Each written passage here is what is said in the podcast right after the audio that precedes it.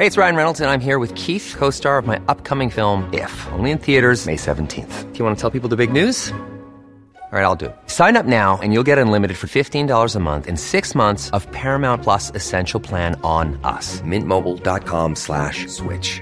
Upfront payment of $45 equivalent to $15 per month. Unlimited over 40 gigabytes per month. Face lower speeds. Videos at 480p. Active Mint customers by 531.24 get six months of Paramount Plus Essential Plan. Auto renews after six months. Offer ends May 31st, 2024. Separate Paramount Plus registration required. Terms and conditions apply if rated PG. Many of us have those stubborn pounds that seem impossible to lose, no matter how good we eat or how hard we work out. My solution is PlushCare. PlushCare is a leading telehealth provider with doctors who are there for you day and night to partner with you in your weight loss journey. They can prescribe FDA-approved weight loss medications like Wegovy and Zepbound for those who qualify. Plus, they accept most insurance plans. To get started, visit plushcare.com slash weight loss. That's plushcare.com slash weight loss.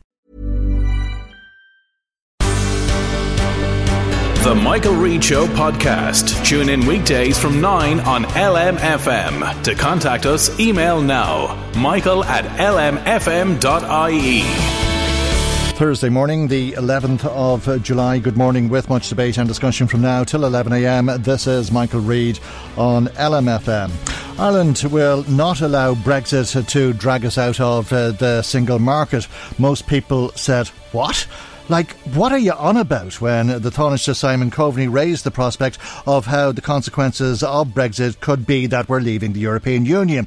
No, no, no, we're not leaving the EU, we're not leaving the single market, and we're not leaving the customs union. Minister Coveney also explained how Northern Ireland would remain in the United Kingdom, how Ireland will insist on a backstop for Northern Ireland, and if the United Kingdom doesn't accept that, there will be a no deal Brexit. No deal, Simon Coveney says, will result in goods being checked going east west and north south, but not border checks. Checks somewhere somehow, how, but how?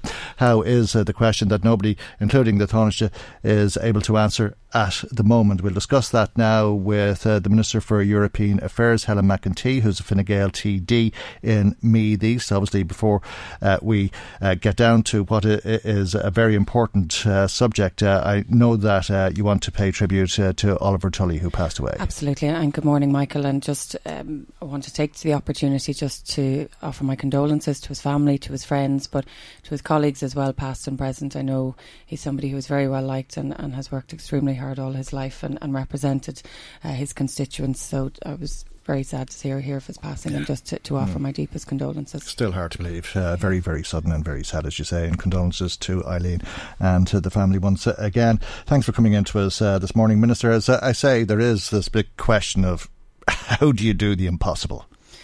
Well, uh, and, and, it's something that we don't have a full answer for yet, and, and mm. that's why when, when Simon was on yesterday, or the Tánaiste, he's not able to give you a full answer because it's still been worked through. Mm. Um, the document which was published two days now, uh, two days ago, um, which outlines really the possible implications if in 112 days the UK decide to leave without a deal, without ratifying the withdrawal agreement, which they worked on themselves and, and helped to put in place over two and a half years, then we will find ourselves in probably one of the most difficult situations as a company or mm. as a mm. country, uh, as an economy, and, and trying to deal with, as you've just outlined, the most complex of issue. Mm. How do we ensure that we protect the Good Friday Agreement, linked with that, the invisible border that currently exists, but how do we make sure that our place as part of the European Union and no as solution. part of the I mean, the, the, the, this is part of the game plan in trying to force an election in the United Kingdom, uh, and that is the expectation, or at least the hope of the Irish government, is it not? No, uh, and we're not trying to force anything. I mean, the way that we see it and the way that I see it is mm. we actually have a solution here.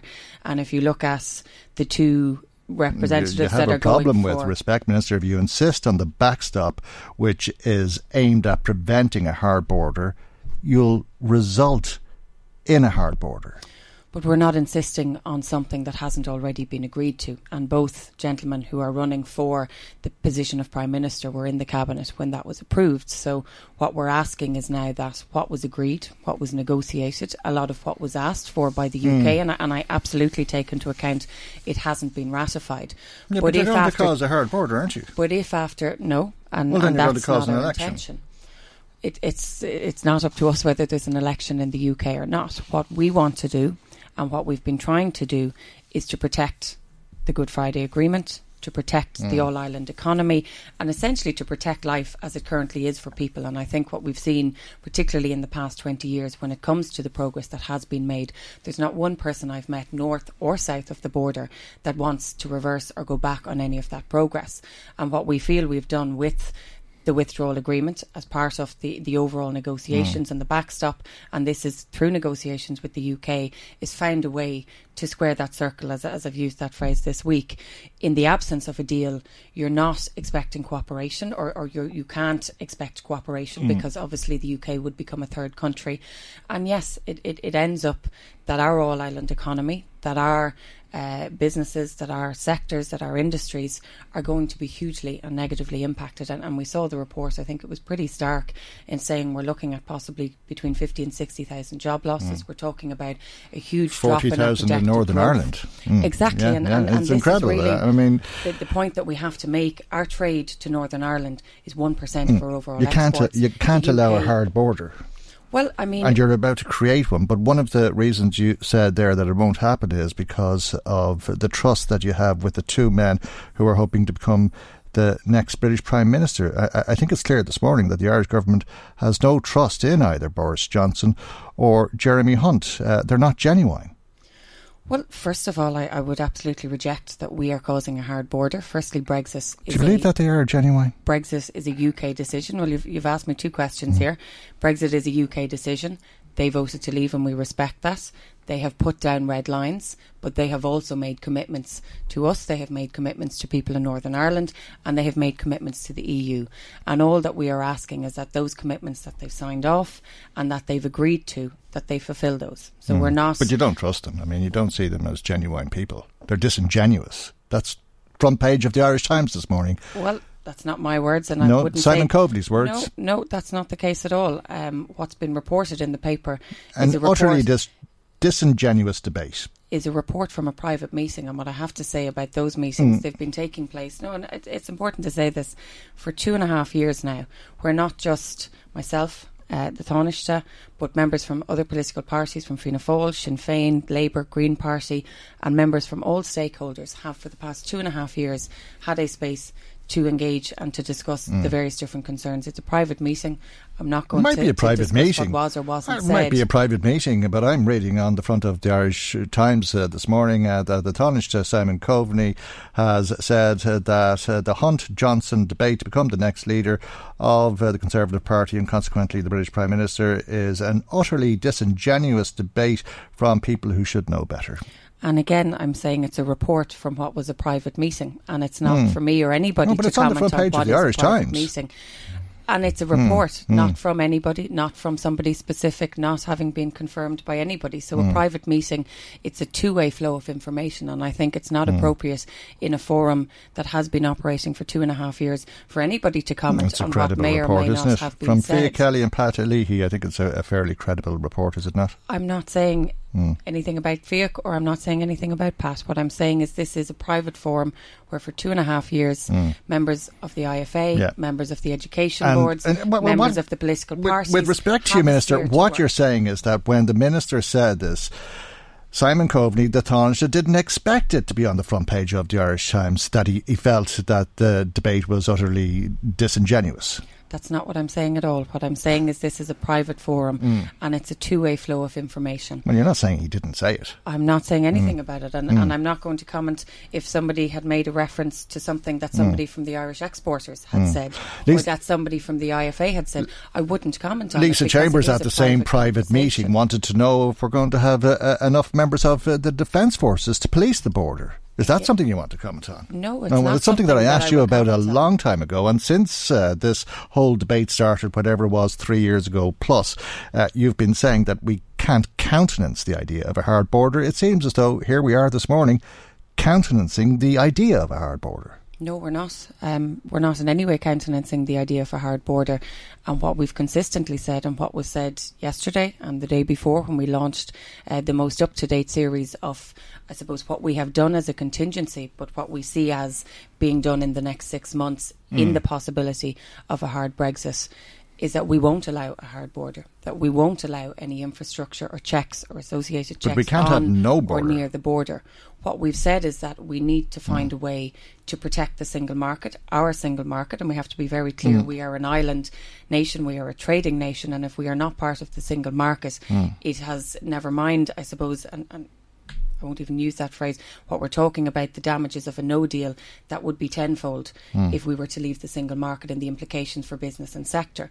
So we have to find a way to protect that, but we have to find a way to protect the invisible border that currently exists. Hmm. And that's not just us saying it, that's the EU saying it, that's the Commission saying Okay. it, and that's indeed the politicians in, in the UK saying that as well. If Northern Ireland is out of the European Union, if Northern Ireland isn't in the single market or the customs union in three and a half months from now, uh, will there have to be a, a border of some sort on this island, or can part of the European Union be without a border?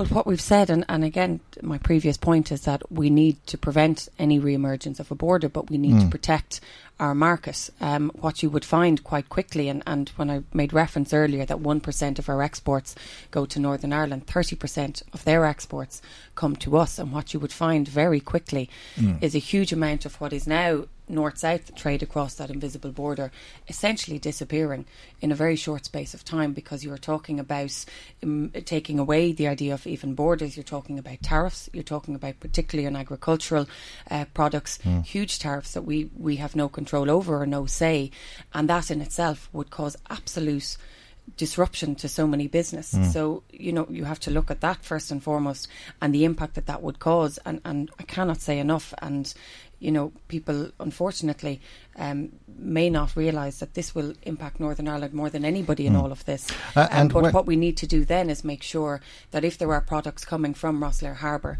to Dover or Calais or beyond, if they're going through the land bridge, which the UK have said even in a no deal, there would be a mechanism through which Irish trucks or hauliers could travel through, albeit I would say there would be huge delays. There has to be a way for our colleagues on mainland Europe to be able to say these products are not contaminated, these products uh, have and come through the same standards, the regulations, labour They pay the duty, rules, the rules, regulations, So standards, and so on have all that. been met. Uh, and when the president elect of the European Commission, Ursula von der Leyen, uh, says she fully supports uh, the backstop and that it has to happen, does she realise, do you think, that that means if it doesn't happen, there'll be a hard border? Well, no, I, I think she's very much aware, um, as his the chancellor, um, who she is obviously of the same party and has worked with since uh, Angela Merkel has been chancellor. She's the only person who has. Um, we've just had a delegation of forty plus uh, CSU parliamentarians in Ireland for the entire week. We have constant flow of people Yeah. coming either from business or from political parties. Next week, my French colleague is coming to Ireland, travelling to the border. So, I mean, there is a constant flow of information between me and my colleagues, but also business and industries and sectors. But what everybody is clear on is that there has to be a solution to this. There has to but be, What's but- but- clear but- is that it would be it's impossible to reach a solution. And what uh, is clear to some extent, uh, at least, is uh, that uh, the German Defence Minister uh, von der Leyen uh, will become the commissioner and will want to be the European Commissioner for the European Army, and that in response to her support for the backstop, she'll be hoping that the Irish will sign up uh, to a European army. Uh, and if there isn't a, backstop, that there'll have to be a border. Uh, and if there isn't a, border, well, then Ireland is going to have to leave the European Union. Well, I think that's a lot of ifs, buts, Yeah. and maybes. I, I Mhm. think that's about 10 steps of a process um, where we haven't even concluded the first one. And obviously, she has to be approved. I'm assuming that will happen, and I have no reason to believe otherwise. She has been Minister for Defence, so obviously, her focus has been on that area. And as we know, there are very different views. As we know, our view in terms of any kind of an EU army or Ireland being part of anything as such is not something we would I accept. I don't think we know that at all. No, no. no. Well, I, I, Mm. I do. I've spent the past year travelling around the country and asking people what kind of just a Europe up to do a they European want. uh, battle group, haven't we? Uh, no, we haven't. We've signed up to PESCO, and the first No, 2 we've signed up programs to as a part European of battle group. no, it's not a European battle group, and I don't believe it is. The first two projects. No, separate to we PESCO, have. we've signed up to a European battle group. Uh, and we've also uh, signed up uh, to a, a UN peace enforcing mission uh, in Mali. Anything that we have done, and yes, this is mm. something which has been deliberated. The troops yeah. that are being relocated, it's probably for about two years. It's mm. on a mm. four month basis. It's working with mm. other troops on peacekeeping missions, mm. and that's something that we have done since we joined the UN and have had troops on the ground every day since then. It's something that went through a triple lock system uh, in our parliament that is there that has part of has been part of the, the signing of our uh, us signing the treaty as part of uh, members of the European Union, and that won't change unless people ask us to change it. And, mm. and from my conversations travelling the country last year, I'd say 1% of people think that should be changed. Mm. In saying that, uh, our discussion around PESCO, the two programs that we have joined with PESCO, one is on maritime surveillance, and that's something which mm. it's about cooperation, it's about working with other member states. The second is about sharing information, sharing training abilities, sharing mm. equipment, but not in any way moving in that direction. And, you know, we've seen in the past other commissioners who perhaps have a particular view on that. Mm. They haven't well, advanced the, it, they haven't forced it on well, anybody. The, the, and, this particular commissioner, uh, the incoming uh, president, uh, has a, a, very strong view and would be very supportive of uh, the idea of a European army and uh, may uh, decide to make that part of the terms and conditions of the support that we enjoy for Europe. But one thing that she appears to be looking for now is a second nomination as Ireland's next commissioner. Uh, the government has nominated Phil Hogan. Uh, would you like to be the second nominee? could I come back on maybe the, the previous comments that you've made because it's not really within the power of the Commissioner to dictate what happens in terms of Brexit. Michel Barnier is the chief negotiator.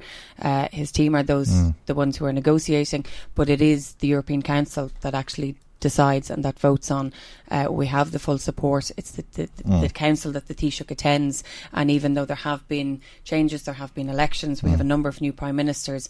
There has never been any changing or wavering of support, mm. but most importantly, it has not been conditional. And I think if you start to put condition on support for a member state in comparison to a country that's leaving, it's it's a very dangerous precedent for other smaller member states okay, or any member let's state. Let's talk about the other issue because you know, President President elect von der Leyen would like to see a female has, nominee, yes, a second nominee, uh, and that that would be uh, a female candidate. Would Helen McEntee like to be the nominee? Helen McEntee likes her job, um, and I, I, like what I'm doing at the moment, and I'm very happy to be doing the work that I'm doing. So no, it's not something that I would be looking to, to be put forward for. Um, I think it's appropriate that she wants to get a good balance and that she wants a 50-50 gender balance within the commission. Um, I've only heard of this last night now, unfortunately, that this is the case, and, and obviously we'll see how that transpires. Um, but it is you know, and I want to wish Phil Hogan mm. well if he is reappointed, and I hope he is because I think he's done a very good job in the past five years. Um, I think it's appropriate that we have a balance, and the new commission and the new team that we have certainly has that with uh, Ursula von der Leyen as Commission President, um, with our new uh, head of the ECB, and then obviously. Uh, this is the first time we've seen either of those positions go to women. So I think it's it's it's very positive, and, and at the but moment it's not something that I would be considering or, or asking to be put forward for. If the Irish heed the call and make a second nomination uh, on the basis that we need to propose at least one female candidate, uh, Helen McEntee would have to be a contender, would she not? Again, that's something that's completely up to the Taoiseach, um, but it's not something I've, I've put my name forward for. As I've said, I think at the moment, given what we're working on uh, and given the complexities of where we are with Brexit, my place is at home, and, and that's what I'm focused on. Okay, but did you turn down the opportunity? That's not something that's even been put before me, Michael. But no, it's not something that I'll I, take that I, as a no. You wouldn't. No, it's uh, no, it's it's mm. not something that I would consider. I'm very much focused on, on what I'm doing at the moment. Okay, well, there's. Uh, uh, a lot ahead in uh, the coming three and a half months, it, it would seem. Uh, best odds uh, on a British election or a, a crash out? Because it, at this stage, it seems like it's one or the other, does it not? I, I, think there's a number of options. I think there's still, and again, without getting into UK politics mm. much, I think there's still a very clear majority of people who do not want a no deal scenario. Um, mm. What that means and what that implies in terms of the arithmetic uh, of the House of Commons.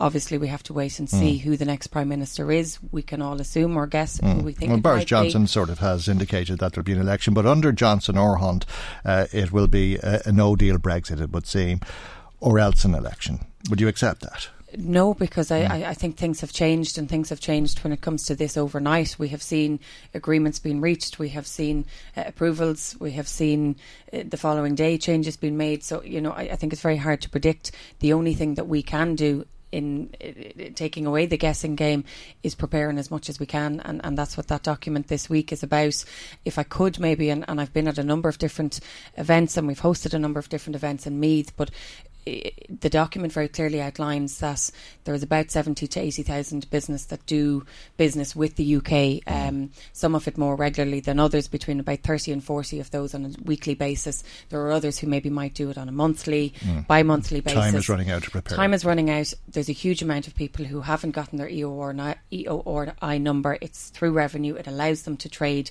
taking away all the possibilities of tariffs and everything else to engage with revenue, they will receive another letter and they'll also receive mm. a phone call over the summer to do that because it really doesn't cost anything, it doesn't take any time, and it just means that if. And you won't be able to we, trade without it. Uh, you won't be able to trade without it, and if we come to the week before the 31st of October and, and find mm. ourselves in the worst case scenario, 30,000 people trying to apply for us is not going to, to be a good okay. good place to be. So just to encourage people to, to engage with that. Minister, thank you very much indeed.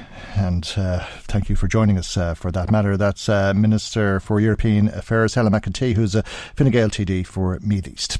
Michael, Reade on LMFM. Now, I suppose there's many reasons uh, to be worried about uh, getting cancer, but being able to afford your illness is quite obviously, it would seem, from statistics being put forward by the Irish Cancer Society, a very real reason to be concerned. Costs of up to 1,200 euro uh, a month. Uh, the government uh, should reduce uh, the financial strain on cancer patients, according to the Irish Cancer Society, in its pre-budget submission. Donald Buggy, Head of Services uh, for the Cancer Society, is on the line. Good morning, Donald, and thanks for joining us. Uh, why would it cost up to 1,200 euro a month? Where is that money going for some cancer patients? Yeah, so we, we met with a, a, significant range of politicians from right around the country yesterday to talk to them about our, our pre-budget submission.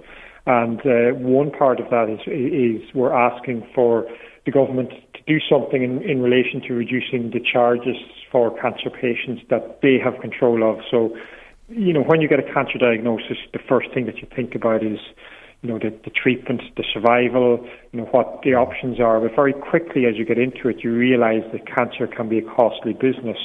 So that's things like, you know, even getting to and from hospital, parking at hospital, um, every time you attend for a chemotherapy appointment, um, if you don't have a medical card or you don't have private medical insurance, you pay a fee of 80 euro up to 800 euro per year. You'll also need additional drugs and creams and, uh, and uh, you know the drugs payment scheme is another uh, is another cost. So that's up to 124 euros per month you can claim back, but your costs tend to be significantly above that. So these are all things that we're asking the government for. They have control over some of these costs to do something about them. And uh, I suppose depending on uh, the stage of uh, the cancer, you'll be on different drugs and many different drugs, uh, and they can be quite expensive uh, for uh, these drugs to treat your disease. you pay anything over 124 euro a, a month because of the drugs payment scheme threshold. What should that be reduced to if people are to receive real assistance? So we are looking for these thresholds to be reduced to 100 euro for families and 72 euro for individual people. And those are rates that prevailed at the time pre-crisis before we had our recession. And, you know, during the recession, we saw a range of charges increased on the, on the individual and away from the state. And we're looking for a rollback in those now to ensure that, you know, when you have a cancer diagnosis, that you can focus on you know, being well, focus on your treatment, focus on getting better, rather than having to be concerned about the cost of your cancer at a time when a lot of people will reduce their hours at work, mm. or if you're self-employed, God forbid, that you would have to get somebody in to uh, to take over your work and take over your business. Okay, so there are uh, you know there are costs rising up for people at a time when their income is reducing. Okay, and would save people what twenty four euro a, month or around three hundred euro over the course of a, year. Still, yeah. still not a, an awful lot of money. Uh, you mentioned uh, about eight hundred euro, uh, a maximum of eight hundred euro uh, for uh, some of uh, the procedures such as chemotherapy and that sort of thing. And that's for people who don't have a, a, medical card or don't have private health insurance. So these are what quite often would be referred to as the working poor, are they? They are, or, or the squeeze middle, or whatever hmm. whatever the latest term is. You know, we're talking about uh, twenty percent of people who who don't uh, who, who earn just enough that they don't qualify for a medical card, but don't earn enough to be able to pay the significant fees as they are for uh, private medical insurance. And these charges of, of, of 80 euro per visit, up to 800 euro per year, but you know, if you were diagnosed with a cancer in September mm. and you and you had treatment over uh, October to March, you would get two years of payment, so it could be 1,600 euro. Again, you know, these are significant costs for mm. cancer patients and significant costs for people who are in that group who are very, very little um, who have very, very little disposable income. Okay, and given the benefit of uh, the medical card, do you sometimes hear from people who are working who don't have private health insurance who tell you that uh, it uh, not worth their while working, that uh, it would be in their interest financially to give up work because of their medical expenses? Well, I, I think that's not something that, that we would particularly track um, or, or, or, comment on. But what we would certainly say is that when you have a medical card, it, it gets you access to services um, such as, as, as physiotherapy, mm. um, such as occupational therapies that you might need as a cancer patient that otherwise you have to pay for. So it isn't you know, it, it isn't just the, the free services that, that, you get, it's access to additional services that you that you may need or that may provide you with I suppose, a better quality of life during your cancer treatment and after your cancer treatment. So um, the provision of, of, medical cards for cancer patients is, is certainly something that we, we very much support. Okay. We'll leave there for the moment, and uh, thanks uh, for joining us as always on uh, the programme this morning. Donald Buggy, Head of Services with the Irish Cancer Society. Michael, Michael Reade on LMFM. Farming groups uh, from across Europe are meeting to find ways uh, to block uh, the Mercosur deal. Irish farmers have been protesting outside of Leinster House, hoping to block the Mercosur deal. The Mercosur deal has been the subject of endless hours of debate in the Dáil over the last couple of days, including a motion last night to block the Mercosur deal. And it was raised at leaders' questions. Uh, the Taoiseach Leo Varadkar spoke about the Mercosur deal uh, and explained to TDs that there is no deal. There is no trade deal agreed uh, after 20 years of negotiations.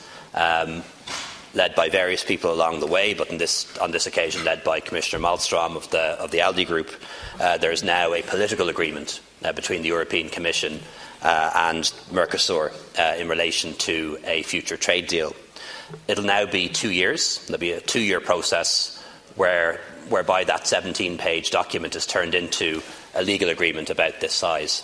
It will then go to the Trade Council, most likely for a vote uh, under QMV. And as I've said before, if it is the case that this uh, trade deal is not in Ireland's interest, well, then we will not hesitate to vote against it. But we will actually need to see the deal, uh, the full legal agreement, and we'll also need to do a full economic and environmental assessment of it. Uh, because while there is no doubt that there, that there, are, that there are serious downsides in this uh, for a beef industry, there may also be upsides too in the dairy sector, in the drink sector, for SMEs, for industry, for manufacturing, uh, for lots of other parts of our economy. And as any responsible government has to wait to actually see what the agreement is uh, and then to examine it in the round. Joe Healy, the president of uh, the Irish Farmers Association, joins us now. Very good morning to you, Joe. Thanks uh, for joining us uh, on the line from Europe, where you're meeting with other farming organisations, as I understand it. Uh, there's been uh, some significant concern about the position the Irish government has taken in relation to Mercosur. Did the Taoiseach clear that up for you yesterday? Um, not really. Um, well, look, we were in Brussels all day yesterday. I'm just back this morning um, for the. I have to head to Wexford to the Bannow Agricultural Show.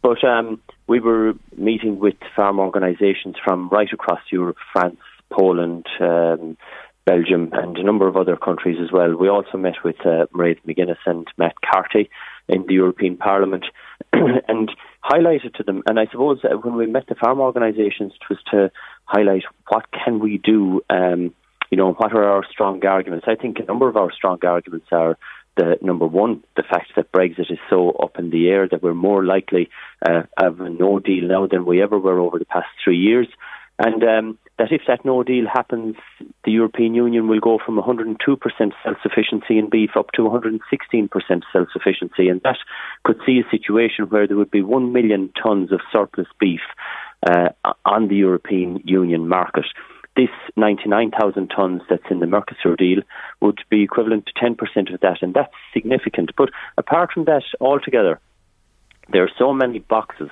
that this Mercosur deal and the beef produced in, in the Mercosur countries, which includes Brazil, Argentina, Paraguay, and Uruguay, but they fail to tick that we have to tick here. For example, uh, to put it very simply, if we were producing food similar to what they're producing in some of those countries, it would be illegal for us to put that food on the shelves. So what we're looking for here is a level playing pitch. Mm. And speaking of pitches, uh, the BBC programme the other night highlighted the fact that there's the equivalent of a football pitch every minute being destroyed in the Amazon rainforest to put into beef production. But that's not going to happen in future. I mean, that's part of this deal uh, that the South American countries live up to their commitments under the Paris Climate Agreement uh, in terms of uh, the food safety standards. They'll have to meet European food safety standards, the same environmental standards that is expected of Irish farmers, and uh, the same traceability standards. Uh, and if that doesn't happen, their beef won't be accepted. At present, we're already accepting 247,000 tonnes of South American beef. Yeah, and another thing that has slipped in under the radar is that 61,000 tonnes of that carries a 20% tariff, and that 20% tariff is to be removed in this Mercosur trade deal. But that has slipped in, and very few have noticed it. But just going back there to uh, what you say about that they have to produce to a standard and that they have mm. signed up to the Paris Accord, we don't trust and we don't take the commitments. And it's one thing the president of IFA is saying that, but when you have the Food and Veterinary Office, the European Commission's Food and Veterinary Office, which incidentally is based here in Ireland, and one of their, their latest reports, uh, you know, onto the on the Mercosur countries, they have three or four damning indictments of mm. the Mercosur countries, and one of them is that the competent Brazilian authorities are not in a position to guarantee the relevant export requirements of their beef. Would you like them to be? Hmm? Would you well, like to? I, I, I'd like a level playing pitch, and yes. I'd like we, we to be able to trust the information that we get from any country. Okay, so is this not the opportunity to do that? Because as no, the Taoiseach said, we don't have a deal, we don't, we don't have an agreement. What there is is a political agreement, uh, which would require all of that to happen over the next couple of years. Yeah, but if one of the other comments from the Food and Veterinary Office was that a lot of the issues uh, and problems that they were raising with the Mercosur countries doing that report was already raised with those countries in in previous reports and over years gone by, and they hadn't done anything about them. So we have no nothing to hang our hat, to, hat on to say, well, we accept what they say now is to be accurate. And just remember mm. that when the weak flesh issue broke, it wasn't the authorities in Brazil or the authorities in the European Union that highlighted it; it was elsewhere. So they weren't, you know, they if you'd expect one authority to be upfront and honest with another, they weren't at that time, and we have seen nothing since to make us believe that anything different would happen in the future. Okay, but if you're if you go if you go to the environment, you know we're we're being asked to do so much. Uh, eighty-seven uh, percent of all the measures we have in the CAP Rural Development Fund involve climate mitigating mm. actions. It, to produce a kilo of beef in Ireland, we produce 19 kilos of CO2 to produce a kilo of beef in the in Brazil, it takes 80 kilos of CO2. So it's hypocrisy at the highest level when we talk about the environment from the European Commission. Okay, but if you're talking about food safety standards and traceability standards uh, uh, and so on, and you're citing evidence uh, from the veterinary office in Grange, County Meath, for not allowing this beef into Ireland, well, then surely, like uh, the Commissioner, Phil Hogan, you agree that they are well capable of policing this, and if they say that it's not meeting those standards, well, then that beef won't be accepted and the deal won't be struck. Well, that's what we want to make sure happens uh, because we don't believe, like, for example, every farmer that's listened to your program this morning, and that's a lot of them, they have to have, um, that includes myself, uh, calves tagged within seven days of birth. They have to be registered with the Department of Agriculture um, within a further 20 days. In Brazil, no matter what age the animal is slaughtered at, they, they only have to be tagged within 90 days of slaughter. So if they're they could be over two years, they could be over three years old by the time they're tagged. How do we know where those animals uh, originate from? And you know, with with different diseases in some of those countries, and with 230 million cattle in Brazil compared to our seven million odd cattle here in this country, you know, our traceability, our food standards, our environmental standards are so much higher, and, and they have to be mm. because the meat and the food we produce won't be accepted if we don't tick all those boxes. So it's very annoying, very disappointing, and extremely frustrating for Irish farmers to see countries where the restrictions and the controls are so loose and so loosely adopted um, that we will have to compete with those in the future. Okay. Joe, I have to leave it there. Thank you indeed for joining us uh, this morning. Joe Healy is uh, the president of uh, the IFA, the Irish Farmers Association.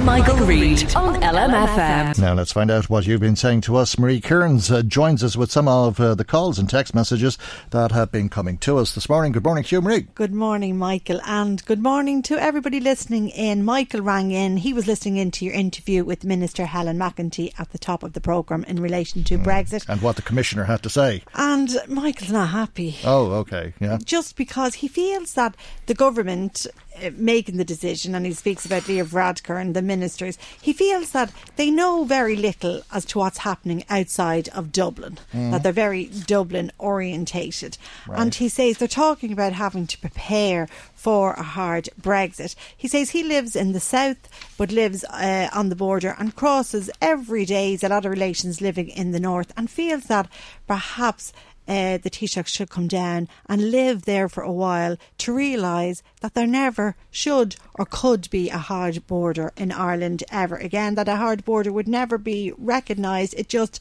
cannot happen. He says the people of Northern Ireland don't want a border either. They voted to stay in the EU. Mm. It's fine for those in Dublin. That's where all the decisions are being made, but it just cannot happen, and that's what they have to tell Britain. And why is he uh, uh, upset uh, with the minister or the ministers or the Taoiseach? Because they're all saying there won't be a hard border. Well, obviously he he doesn't um, agree with them. okay, uh, yeah. uh, because yeah. the worry from those who are ringing in this mm. morning is that it's looking increasingly likely, Michael. Because where is it going to be? Mm. Yeah. Well, mm. I'll give you a flavour of them. Seamus from Dundalk says, "Here we are, Michael, mm. and the threat of a hard border still looms. And with the way mm. things are in the UK presently, it really is looking increasingly likely. If the if the UK crashes out." out without a deal, I cannot see how we are going to avoid it. Yeah worry, and Seamus is worried about yeah, that. Yeah, well, I suppose there are some ways we can uh, avoid it. We can change our, our, mind about the backstop. That's one thing. That's yes. if they crash out without yes. a, a, deal,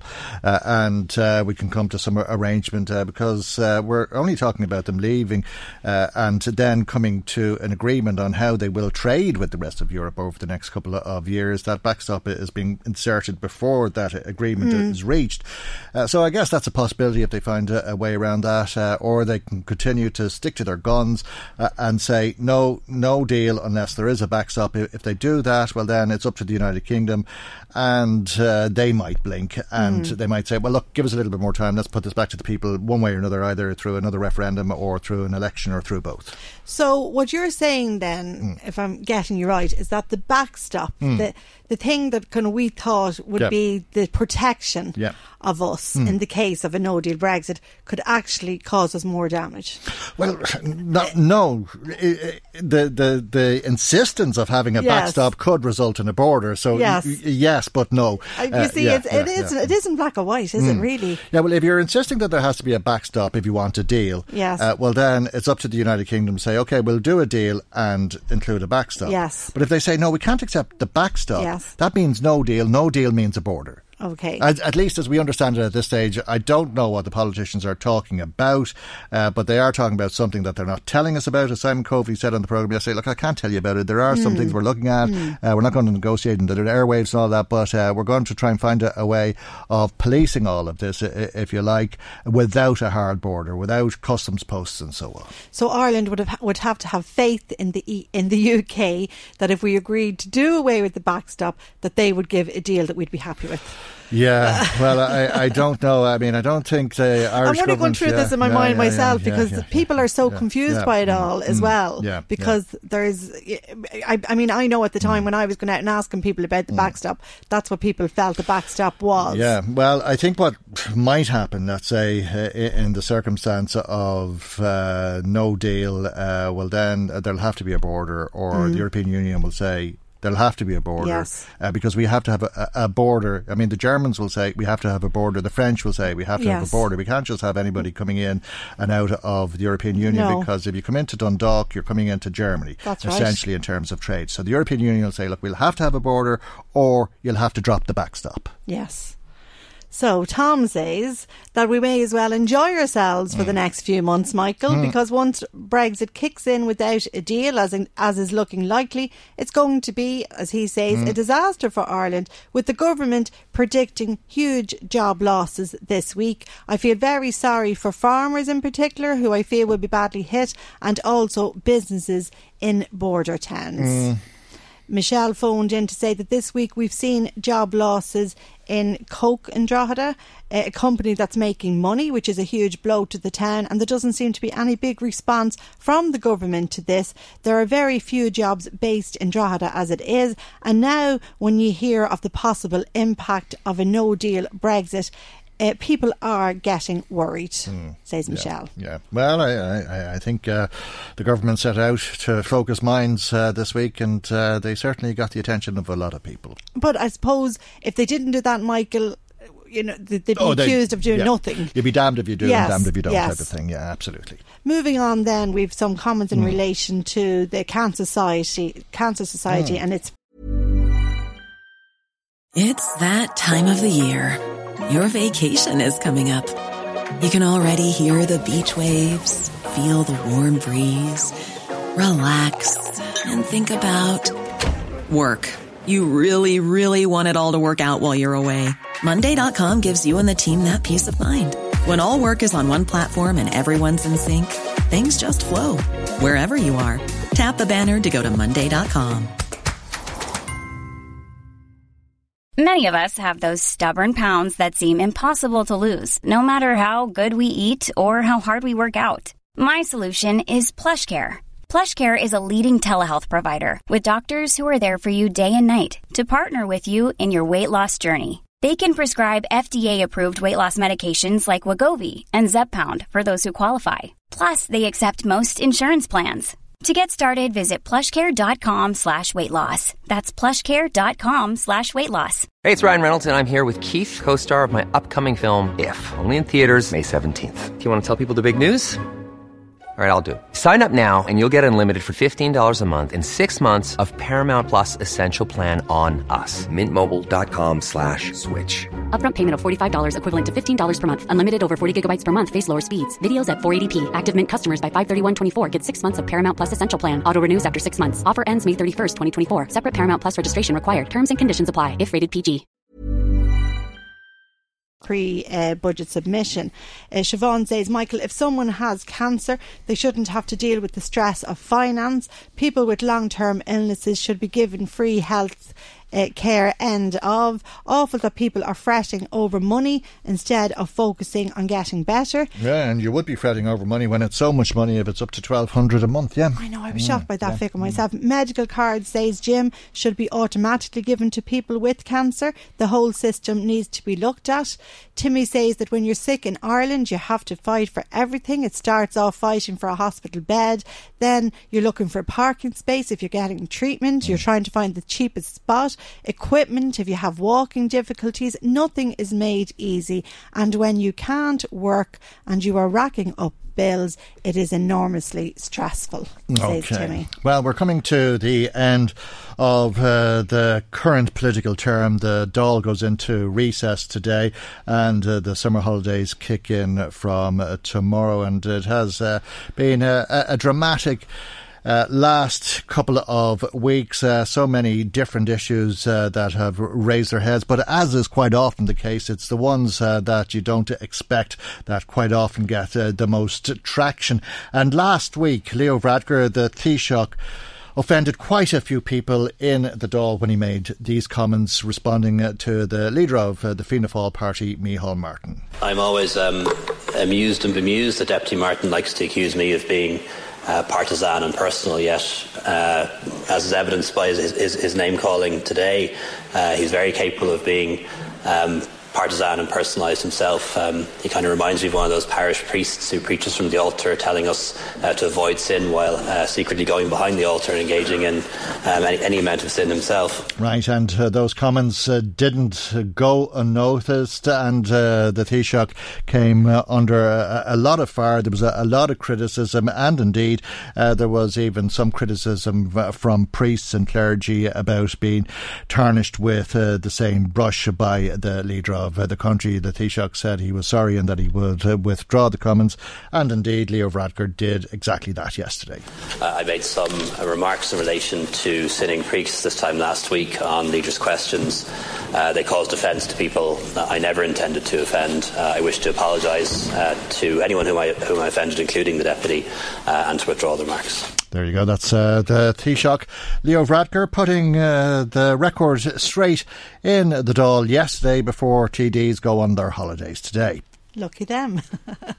Carmel was in touch. She was listening into your interview with Joe Healy from the Irish Farmers Association, and she says, Buy Irish, support the farmers. The farmers are the backbone of Ireland. Okay. Uh, Bernadette, on the same topic, wonders do the farmers in Ireland ever stop complaining? They're always complaining about something, Michael. I'm actually surprised there's any farmers left farming in this country because they make so little money, mm. according to them. okay, so they're so, complaining with reason, she feels, yeah. okay. Mm-hmm. Um, we had Tony from County Louth in touch, and Tony says um, farmers were protesting outside government buildings regarding this proposed agreement, but it's hard to see how this government can now resist this agreement when they are about to reappoint Mr. Hogan, the main architect of the agreement. It would simply be a laughable contradiction. I hope Helen Tony. McEntee doesn't hear that. well, you, were, you were lining her up for the job there, Michael. well, I, I, don't know. Uh, President elect von der Leyen says uh, she wants yes, two nominations. Right. One of them should be a, a woman, and I suppose uh, there's a few people who come to mind. Mairead McGuinness comes to mind. Uh, so does Helen McEntee, and I just uh, have focused on that because the minister was with us this morning. You see, I hate this thing. One of them should be a woman. Mm should it not just be whoever is the best? And I'm not saying mm. that Helen McEntee for one minute wouldn't be the best, but I'm just mm. saying should it be gender or should it be the best person for the job? Yeah, well, I suppose that's uh, the eternal debate, it would seem, at this stage. Unfortunately, it probably should be a question of gender and promoting women into these roles because we have uh, a cultural history whereby all of these roles have been dominated by men, and unless you take some sort of action mm. uh, to change the balance, balance you're going to up. continue yes. with that forever and a day, it seems. Right, well, look, we'll finish on that one from Tony. Okay, thanks, Tony. Thanks, Marie. Thanks to everybody who's been in touch with us. If you'd like to add to what's been said, as always, we'd love to hear from you. Our telephone number is 1850 715 958. Michael, Reade on LMFM. Now let's get back uh, to Brexit. Paddy Malone is uh, somebody who watches uh, this as close, if not closer, than most. Paddy, as you know, is uh, the PRO for uh, the Chamber of Commerce in Dundalk. And uh, a very good morning to you, Paddy, and thanks for joining us. there's no doubt there's been a, a, change in the language from government this week. Has anything else changed, do you think? I think there's a realization that this is going to happen. Uh, I think the fact that both Conservative candidates are hell bent on 31st of October, they're leaving, um, even if Hunt is a wee bit more circumspect, means that we've got to plan and businesses have got to wake up to this this challenge. Um, So I think, yeah, I'm, I'm noticing it in my own practice as an accountant. I'm getting more and more phone calls coming in. The chamber is also getting more people ringing up and saying, you know, what do we do next? And there is advice. The government issued a 117-page document uh, two days ago. Um, a lot of it is how great we are and what we've done, and, and they do deserve some credit for it. But there is the message: there is a lot more to do, and that applies both to government and also more particularly to every business that's in Dundalk and every business in County Louth. Um, because everybody is touched by this in a business way. I wish I had five Deutschmarks for every time I had asked you over the last uh, three years uh, what do you think is going to happen next. Uh, but uh, unfortunately, there's no Deutschmarks left in uh, the world. Uh, do you think that we're going to see a hard Brexit or are we going to see a general election in the United Kingdom? I think we could well see both. I think the problem with it, we, we've got to plan for a hard Brexit at this stage. I don't want to say it but I think from a business point of view, we've got to get that message out. And I've been at inter- intertrade seminars where they brief people like myself to go out and advise people. I'm with the Leo office in Dundalk, and both organisations are saying businesses can't afford not to be beefing up themselves up. So I think there's the anticipation it's going to be hard. If it doesn't work out, well then, you know, at least it's better safe than sorry. Um, but I think the message is um, there is going to be serious trouble. I, I, if I'm looking at the UK, I don't know how the hell it's going to even get through the UK. Um, I mean, if Boris Johnson's talking about locking the doors of Parliament and not allowing Parliament to, to, to do anything, mm. I mean, how ludicrous can we get to a situation where the the prospective Prime Minister of England is actually talking about doing a coup d'état? I mean, it's crazy. Um, but that's what we're moving towards. And you know, businesses have to live in the real world, and we have to plan and we have to do something about it. So, my message is very simple: Intertrade, Enterprise Ireland, the Leo, they all have videos up telling people what to do, but there are a couple of reasonably straightforward steps. To, to, register with the revenue is probably the simplest and most straightforward. It takes about two minutes online, and 40,000 people haven't done it. Why? Have not done it. Do they not believe that there's I a. think, I think some of them think, oh God, how long is it going to take me to fill in this form? Trust me, it's two minutes and it's reasonably straightforward, and you don't need you don't need to be an accountant to do it. Although I would advise people that's only the first step. You've got a lot more to do after that. But at least get the first step done, please.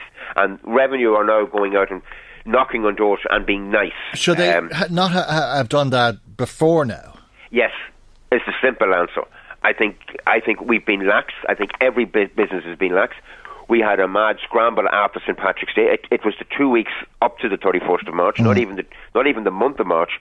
It was like watching people cram for an exam, be it the junior mm. cert, the leaving cert, or something more serious.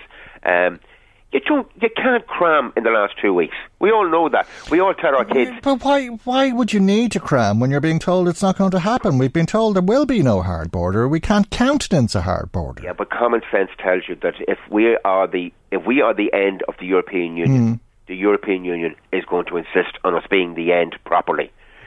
We cannot be. But if the government says we can't, the government can can wish and I'm not being blunt about it, or I am being blunt about mm. it, the government can wish that this isn't going to happen. It is going to happen. I mean, the unfortunate thing is the government has done a fair amount of planning on the basis that common sense would be, prevail in Whitehall. And as Paddy Matthews of Matthews Coaches keeps saying to me, the problem with common sense is, Paddy, it's not too common. And I think it's a very rare thing in Whitehall. So, you know, we can wish that these mm. things weren't going to happen, but they are. And I was listening to somebody in the logistics side talking about, you know, the government's statement that they're not going to have border checks. They're going to have to have them somewhere. Mm. And it may not be in Carrickcarnon, but it could be in, in Dundalk, and then they can say that it's not on the border, that it's 10 miles back. But it's still going to be there. I mean, we've got to work on that basis. I don't want to be a pessimist, but I've got to be a realist and I've got to plan for it. And one of the things, I mean, I had a well, we could do a deal, couldn't we, without the backstop? What deal?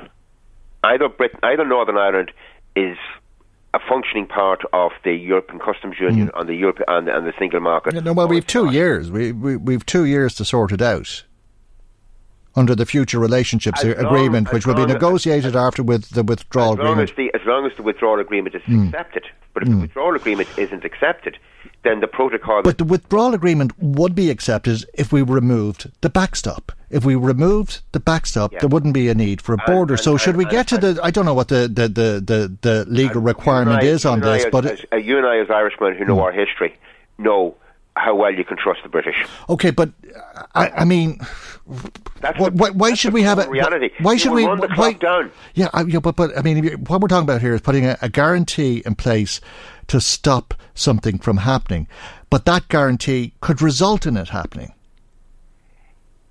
We, unfortunately, we're, it's a rock and a hard place, hmm. and that's what we're looking Well, at. there, well, well, there's there's two alternative options. One is to remove the backstop and let the British win out in this argument, and the other is that the British cave in and they call the thing off at least temporarily uh, and go for another referendum or a general election or both.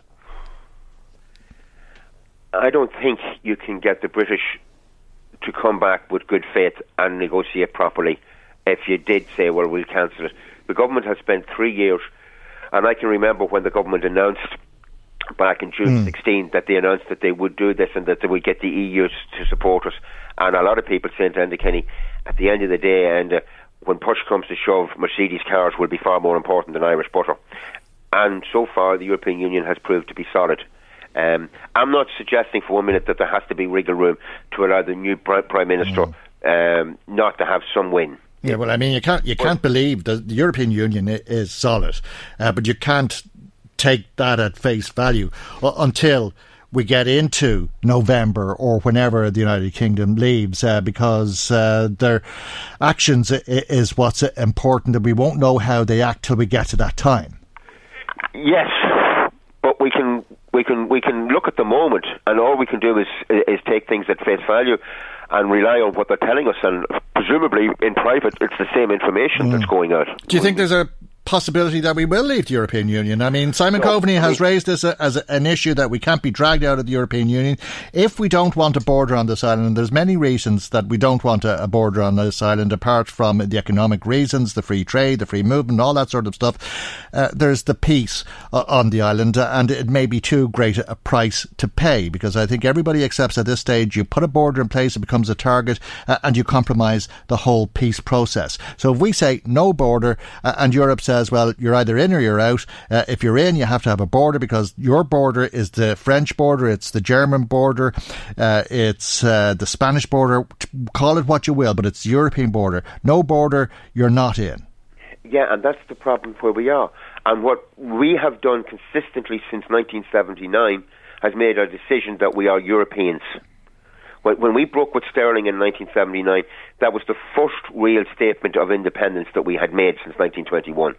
Um, possibly the Constitution, maybe in 37, but that was the first economic statement of independence. But is that the question and that we're going to look- ask if you ourselves? Look at where we are now Mm. compared to where we were in 1979. It's a dramatic difference. But Paddy, will it come down to us asking ourselves, do we want to be Europeans in a country at war with itself, or do we want to live in an independent country at peace? But Europe's not at war with itself. No, it, that there, that we compromise the peace process, that the troubles would start all over again. By Well, staying, have by staying, have- by I staying been- in Europe, been- by staying in Europe and having a border, in other words. So, Yeah, I, I, I- know the point you're making, hmm. and, and and you know that's why I'm saying, look, I, I, I've been at SDLP, Alliance Party, and other places since I was since since the 1970s. I have been going up to the north to try and get peace, and I know a lot of other people have been doing it quietly without any publicity or anything else. And a huge amount of effort has gone into this to try and get the peace process.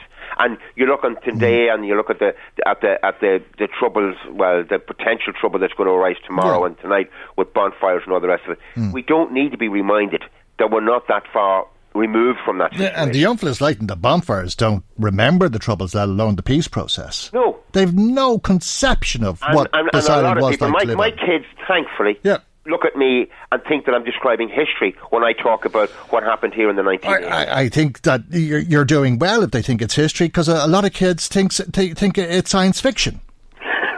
Uh, no, I mean they really have no conception really of. They have no don't. be, conception. they don't believe it. They think you're exaggerating it. Yeah, I was talking to somebody Hmm. yesterday about B- B- Bobby Sands and about the whole, you know, the the, the, Hmm. the hunger strike and and the funeral and the fact that the Dundalk closed down for the day uh, of his funeral, Hmm.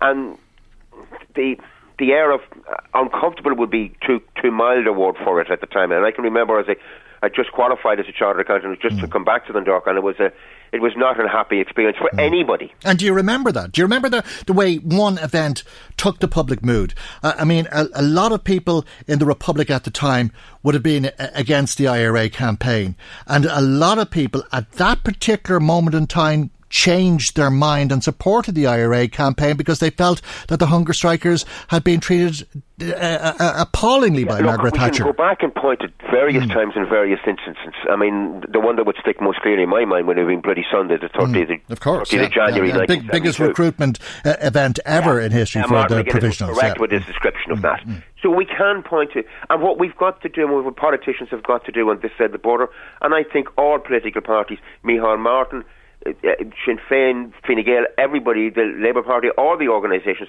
have been trying to be supportive of the government and, and, and, to try and make sure this doesn't happen. Now, the problem we have is this is a problem not of our making. And the, the, the other issue is that Parliament looks like as if it's probably a, a pro Remain Parliament at this stage, funnily enough. Um, that Parliament is, is either out of step with the general public or the two Conservative leaders are out of step mm. with. You mean Westminster, of course. Westminster, mm-hmm. yeah. I mm. think it, you're looking at the, at, at, the situation and saying there is probably a majority f- in favour of Remain. Mm. In, the, in, the, in in Parliament at this stage, in the UK Parliament, mm. and uh, Jeremy Corbyn has said uh, if there's a, an election, he'll campaign to remain. Yes, and I think if you put his votes and you put the Liberal Democrats' votes together, and the soft wing of the Conservative parties, even with the Brexit Party and all the rest of it, I think um, you would see a win for for for, for Remain. Mm. But that you know, it's in the um, it's in the lap of the gods. And what I am concerned about as PRO of the Chamber of Commerce, and that's what I talk to you about. Mm. I'm talking about what do people do on the ground for economic purposes? And what I'm saying is you have to prepare for the worst case scenario that it's going to be a hard border, that we are going to be looking at this situation, Absolutely. and there's nothing we can mm. do about yeah, it. no, no, no. I mean, and, and we've got a plan for it. Mm. If it doesn't work out, well, there's been money wasted and time wasted, but at least we are safe. If it doesn't work out, then those those plans will become critically important. And what I'm saying is, we've got the summer mm. get these things done. And what I will be appealing to every business: contact Intertrade, contact the Leo, contact Brexit advisors that know what they're talking about, and go and actually do your research. It's not a huge amount of time but there's there's good videos on the Intertrade and on Enterprise Ireland to explain what you need to be thinking about. But start addressing the issue. Now, I was speaking to somebody mm. yesterday, uh, uh, Michael, and this is the point that I keep trying to get across to people. And I said to him, "Any? Uh, have you any Brexit issues?" Said, "No, Paddy, I don't." Mm. His main supplier gets their goods from Birmingham. Yeah. He has a Brexit problem. Yeah, and doesn't realise it. And doesn't mm. realise it. Mm. You know, and he said to me, I've never exported in my life, Paddy. I have no intentions of exporting.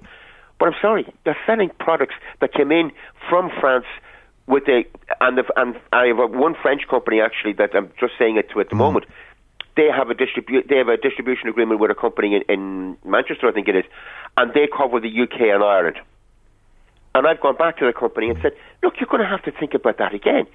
You, you, Manchester will not be able to service Ireland. Mm and you're going to have to do a separate deal with a distributor in Ireland for your product. You can't be going through the UK yep. Uh, outside the EU. Yeah, or, or like the woman on the news last night, south of the border, uh, freighting uh, goods uh, down to Kerry or somewhere, but uh, the truck company uh, based in Armagh. Saw, yeah, yeah, yeah, She was making chocolates okay. in Cavan. Yeah, yeah, on, you. T- t- think about it, prepare for it, and be ready for the worst possible scenario. That's but if, as you say, Paddy, it's in the lap of the gods, perhaps we should pray to God that the British will be going to the polls uh, towards uh, the end of November and there'll be a little bit more breathing space. Well, all we can do is hope that reality will dawn, and maybe maybe the fact that you know uh, the debate the other night through a very good man who was hard working under the bus mm. might show just that we might try throw the other one under the bus now. you know, but Mike, yep. uh, Boris Johnson's yeah. carelessness with the way he spoke yep. about the prime, uh, about, about the, the, the, British ambassador, ambassador yeah. threw him under the mm. bus, and maybe then people will begin to realise that you know Jeremy's that that that he's okay for sound bites. But leadership is a different matter. Well, time will tell. We'll know uh, come the 21st of uh, July who'll be the next uh, Conservative Party leader and Prime Minister. And uh, I suppose. I would just mention when you mentioned 21st of July, 26th of July, the Leo are actually having a drop in Brexit at the in the in the town hall. So people can go on websites, just see, book an appointment and come in and talk. But as I said, there are advisors appointed both by Intertrade and by the Leo to give advice on Brexit. Okay, that's Uh, the 26th in the please, town hall. Please, every business use that. It is free. I want to stress that. It is free. Thanks, Paddy. We'll come back to you before the 26th. Thank you for joining us uh, this morning. Paddy Malone, PRO for Dundalk's Chamber of Commerce.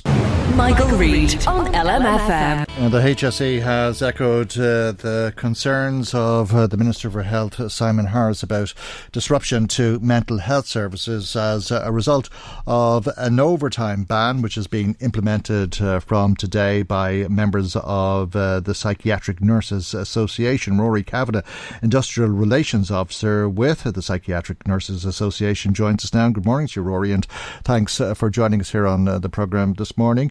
Are your members obligated to work overtime? Uh, firstly, good morning, Michael. Uh, no, our members are uh, um, obligated to work their contracted hours, and that, that that's what they're doing today uh, throughout the country. And do they always work overtime?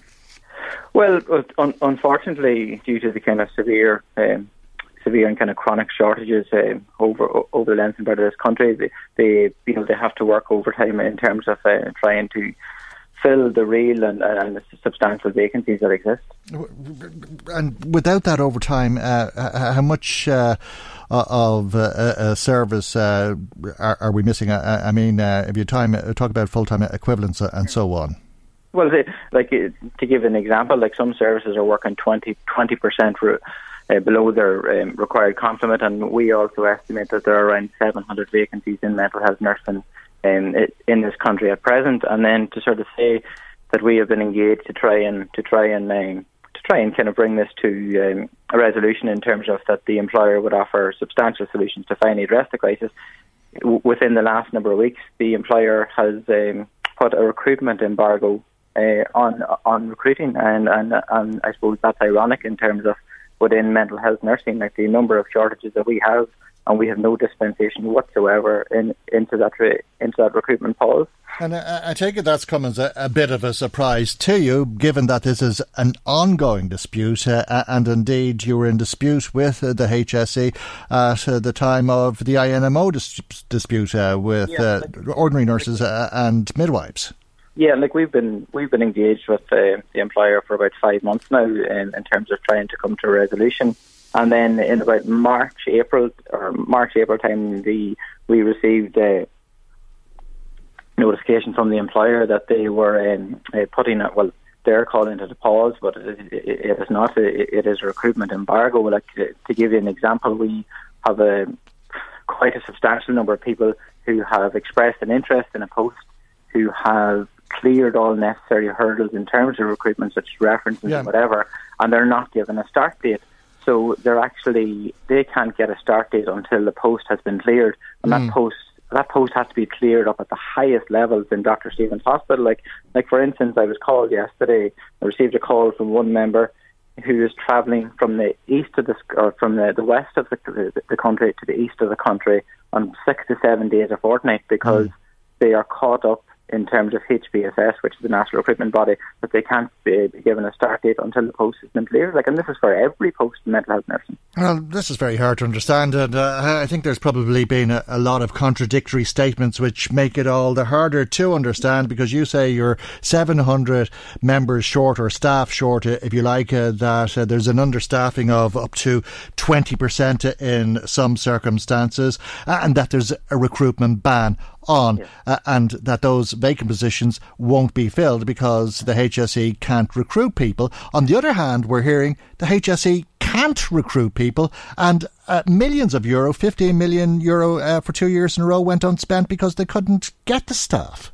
Yeah, you- you're, you're right there in terms of trying to get the staff, but I suppose we're looking for the HSE to offer kind of solutions to to address the crisis in, in, in recruitment and retention. Like even trying trying to kind of stand still, you would need those 700 numbers, but like we have a number of kind of developments in terms of specialist practice and that, so that would actually push the ceiling above 700. So like it, it's a, it's a very very difficult environment. To, give the employer that in terms of recruiting people, but like they have to be realistic in in, in offering in offering um, you know I suppose packages to nurses. Like if we if we were to look at the minute, you know, around May, May June of each year, the the the employer will write out to every nurse who is going to graduate in September of this year, and will be offering them offering them a post where the vacancies occur. To date, I have not seen this letter from the employer nationally. And if you look at actually what is trying to fill these posts in the meantime, it, it, it's very costly agency and overtime. Okay, well, undoubtedly it's the patients who are suffering if the service is understaffed. Uh, there will be fewer staff available if overtime isn't being worked when it's worked to the extent uh, that it currently is. Uh, and undoubtedly we'll be hearing more about uh, this dispute now that it is escalating in uh, the coming days and weeks for that matter. Rory, we leave there for the moment though, and thank you indeed for joining us uh, this morning. Rory Kavanagh is an industrial relations officer for the Psychiatric Nurses Association. Michael, Reade on LMFM. Brian Stack was uh, the chief prison officer in Portlaoise in 1983 when he was shot by the IRA. He died 18 months later. Earlier this morning, I asked his son Austin if an apology from uh, the Garda Commissioner when he met the family yesterday paved the way for a state apology now and indeed an independent inquiry and if he expected the Taoiseach to be asked if that's what would happen today. Um, well, I hope the Taoiseach will be asked about it. I note that um, Brendan Howlin, the Labour leader, has echoed my calls for uh, the state to make a, uh, an apology. Uh, and I, I would be surprised, to be honest, if uh, the Taoiseach didn't take the opportunity uh, to apologise on behalf of the state, um, because we have a, a, a formal apology now from An Garda Síochána, and you know they mm. are the, the, an arm of the state, so it's not a great leap to expect that the Taoiseach would follow suit. I'm sure that was very important for all of uh, the family. You met uh, Commissioner Harris with your two brothers and your mother. How did your mother feel after the meeting? Um, to be to be brutally honest, I think she was actually very very happy. Um, it, it, it's uh, my mother is a very is a very private woman, and you know she has carried this for a long time, and um, you know she's not a woman that likes the limelight, and you know I, I could see in her yesterday that there was a great lift, a great weight lifted off her shoulders with that apology, because you know we we have been battling this for 36 years, and you know, sometimes you, you, you feel it's an uphill battle. You go into meetings, mm. you know, at certain times with Gardaí, and, and we, we would tell them stuff and they would rubbish it and tell us it mm. wasn't true and then a couple of months later they would come back and say, you know, you were actually right. You know, we had been battling to and fro like that for a long number sure. of years, and we weren't we didn't want to put that stuff in the media, Michael, hmm. because mm. we wanted the Gardaí, we had trust in the Gardaí, and we wanted the Gardaí to do their job. And do you think the Commissioner recognised uh, the shortcomings in uh, the police investigation? Because your contention is uh, that there were individuals uh, who should have been suspects who weren't interviewed or might have had information and weren't interviewed, uh, that evidence went missing, and that the Gardaí had information that they didn't act on. Yeah, absolutely, and uh, the Commissioner has acknowledged that. Um, the commissioner has acknowledged all of that, and you know that's why I'm looking for this independent review by an outside uh, expert in police and from outside the state, uh, because you know the commissioner wasn't able to give us answers as to why these things happened, and I, I think it's it's now incumbent on the, the, the commissioner and the, the, minister for justice to allow this to happen. The, the commissioner has actually said he has um, no issue with this happening. Uh, he, he, has no great issue with it, and he's open to it. Mm. Um, and I, I, think that's very forthright of the commissioner to actually acknowledge that and to, to be prepared to be open about that. Okay, and your father was shot in Dublin on the South Circular Road outside of uh, the National Stadium in 1983. At the time, he was the chief prison officer in Portlaoise Prison. Uh, he was shot by the IRA. You know that it's been confirmed to you by the IRA. Why do you think Brian Stack was a target? Um, my my father was a target quite simply because he was um, the chief officer in Portlaoise Prison. He was doing his job. Uh, he was the head of security. The IRA at the time were trying to pull off a, a double uh, publicity coup by having a break out in Portlaoise and a breakout in mm. uh, the Maze prison in Northern Ireland. Uh, they succeeded in the Maze prison one. Um, but the problem he, he, was the only prison officer, was he not, that was killed in the Republic? Yes, yeah, right. he was. Uh, and was it because he was a prison officer? Uh, because the IRA had political status at uh, the time in Portlaoise prison uh, and would have divided up into different battalions in the prison, would have had a line of command and all of that sort of thing, and would have been treated as political prisoners. Uh, so, were prison officers uh, legitimate target in the eyes of the IRA at the time, as you remember? Um, the at the time, um, the the IRA's Green Book uh, would have stated that they ha- they could not engage or attack um, security forces or state forces in the Republic of Ireland. That that's part of the IRA rules, and that is one of the reasons why the IRA were so reluctant to admit mm. what they did at the time. Uh, why they and they have admitted it since. They uh, have admitted but it, they said it wasn't sanctioned. That this was some yeah. members of the IRA who were acting on their own bat, if you like. Yeah, yeah. That's how they're getting around the fact that um, the IRA's own rules and regulations prohibited them from acting against um, security personnel mm. down south. Um, the, the facts of the matter remain, Michael, that uh, they were trying to. My father was too good at his job. Mm. He uh, was getting. Uh, locks changed on gates um, every uh, once a month, particular gates.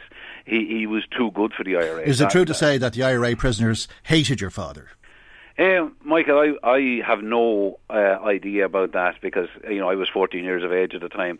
But what I would say is uh, that my father, I know from people mm. that worked there at the time, and I've also known from prisoners that were in Portlaoise at the time that I've met in my own mm. career, uh, would have told me that my father was an extremely fair man and that uh, prisoners actually like dealing with him because he was straight up with them. Okay, well, the reason I'm asking you is, uh, well, twofold, I suppose. One is, uh, I believe he was hated by prisoners in Portlaoise at the time, uh, and that's something that uh, I've heard.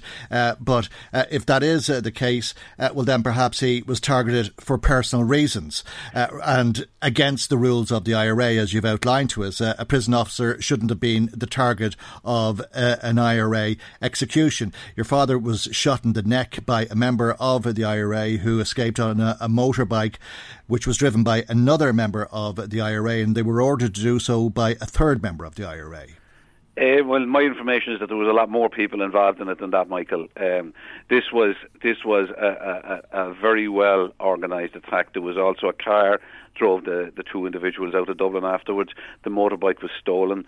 Uh, the uh, stolen a month beforehand. Hmm. Um, there was a clean-up job done. Uh, you know, so th- this wasn't uh, Michael. This was a an extremely well organised and well orchestrated attack. And you know uh, it was the IRA because the IRA to- told yeah. you.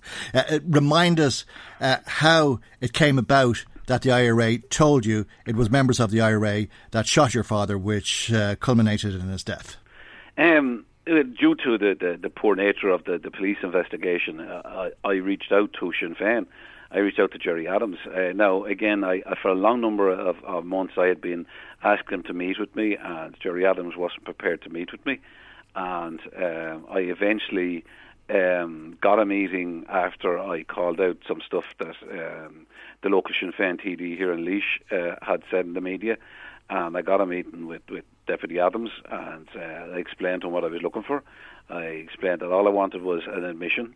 Um, and Deputy Adams organised for myself, my brother, to go meet with an individual who he described as a personal friend, uh, who was an IRA. This individual said he was had a senior uh, role within the IRA, senior leadership role in the IRA at the time of the ceasefire. Okay, but just just backtrack a, a little bit because you, you met Gerry Adams in Dundalk, was it? We met Gerry Adams in. Uh, we were brought. We were brought by uh, Gerry Adams as uh, parliamentary assistant to uh, uh, Drogheda, and there we met mm. Gerry Adams in Drogheda, and we were brought uh, up the Cooley Mountains. You believe it was the Cooley Mountains, uh, but yeah. it was a blacked out van. Uh, uh, no, we were brought up about halfway up the Cooley Mountains and then transferred into a blacked out van. Right, okay. Uh, and where you ended up after that, uh, God knows, I suppose. Yeah, well, it was a, a, a, short journey of about 10 minutes. and then you met this man can you identify that man, or would you be able to identify that man again? I absolutely, yeah. Mm, okay, uh, and he represented the IRA uh, and was a good friend of Gerry Adams. Yes, and, and he, he told us that he had actually spoken with the people that uh, murdered my dad. Mm. And as a result of all of that, uh, you've called on Sinn Féin uh, to take further action. I, I, again, I'm asking, you know, the new leadership of Sinn Féin that if they would, you know, there are. I mean, Sinn Féin are being very, have been very uh, vociferous in the last uh, couple of months, in particular around legacy issues, particularly around ones that uh, you know Ballymurphy, uh, and, and rightly so. And I, I, I would uh, say quite clearly to anybody that where uh, people were killed, where deaths occurred, and where there hasn't been justice on every side, that everybody is entitled to justice, everybody's entitled to answers. Uh, but the problem I have with the, the, the Sinn Féin leadership is that they you know, they seem to be uh, advocating on one side, and when it comes to advocating for atrocities committed within the wider uh, provisional movement, they're less reluctant to help people. Right. This IRA man uh, confirmed to you that uh, your father was shot by the IRA in what was uh, uh, an action that was not sanctioned. did he identify the people who were involved to you? Uh, well, the first thing is he he stated it wasn't sanctioned, and I challenged him on that at the meeting, and I challenged uh, Deputy Adams on that at the meeting. My belief is it was sanctioned. I know who sanctioned that uh, operation, and it was sanctioned at a very high level within the IRA. But did he identify any of the individuals no, involved? He did not know. Okay. And this IRA commander or senior ranking IRA member, uh, as he undoubtedly was, is a, good friend of Gerry Adams. Have you asked Gerry Adams if he got the names of the individuals who were involved from this IRA man? Uh, what I did was I asked um, when when Deputy Adams put um, false uh, stuff into the media and to the Gardaí in relation to our meetings.